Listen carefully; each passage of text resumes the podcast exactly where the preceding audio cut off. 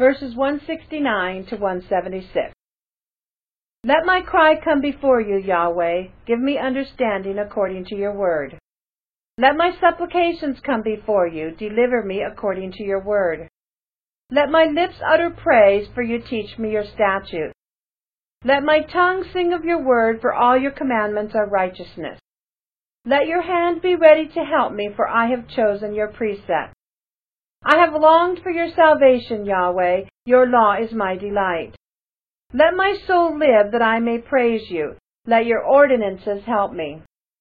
I have gone astray like a lost sheep. Seek your servant, for I don't forget your commandments.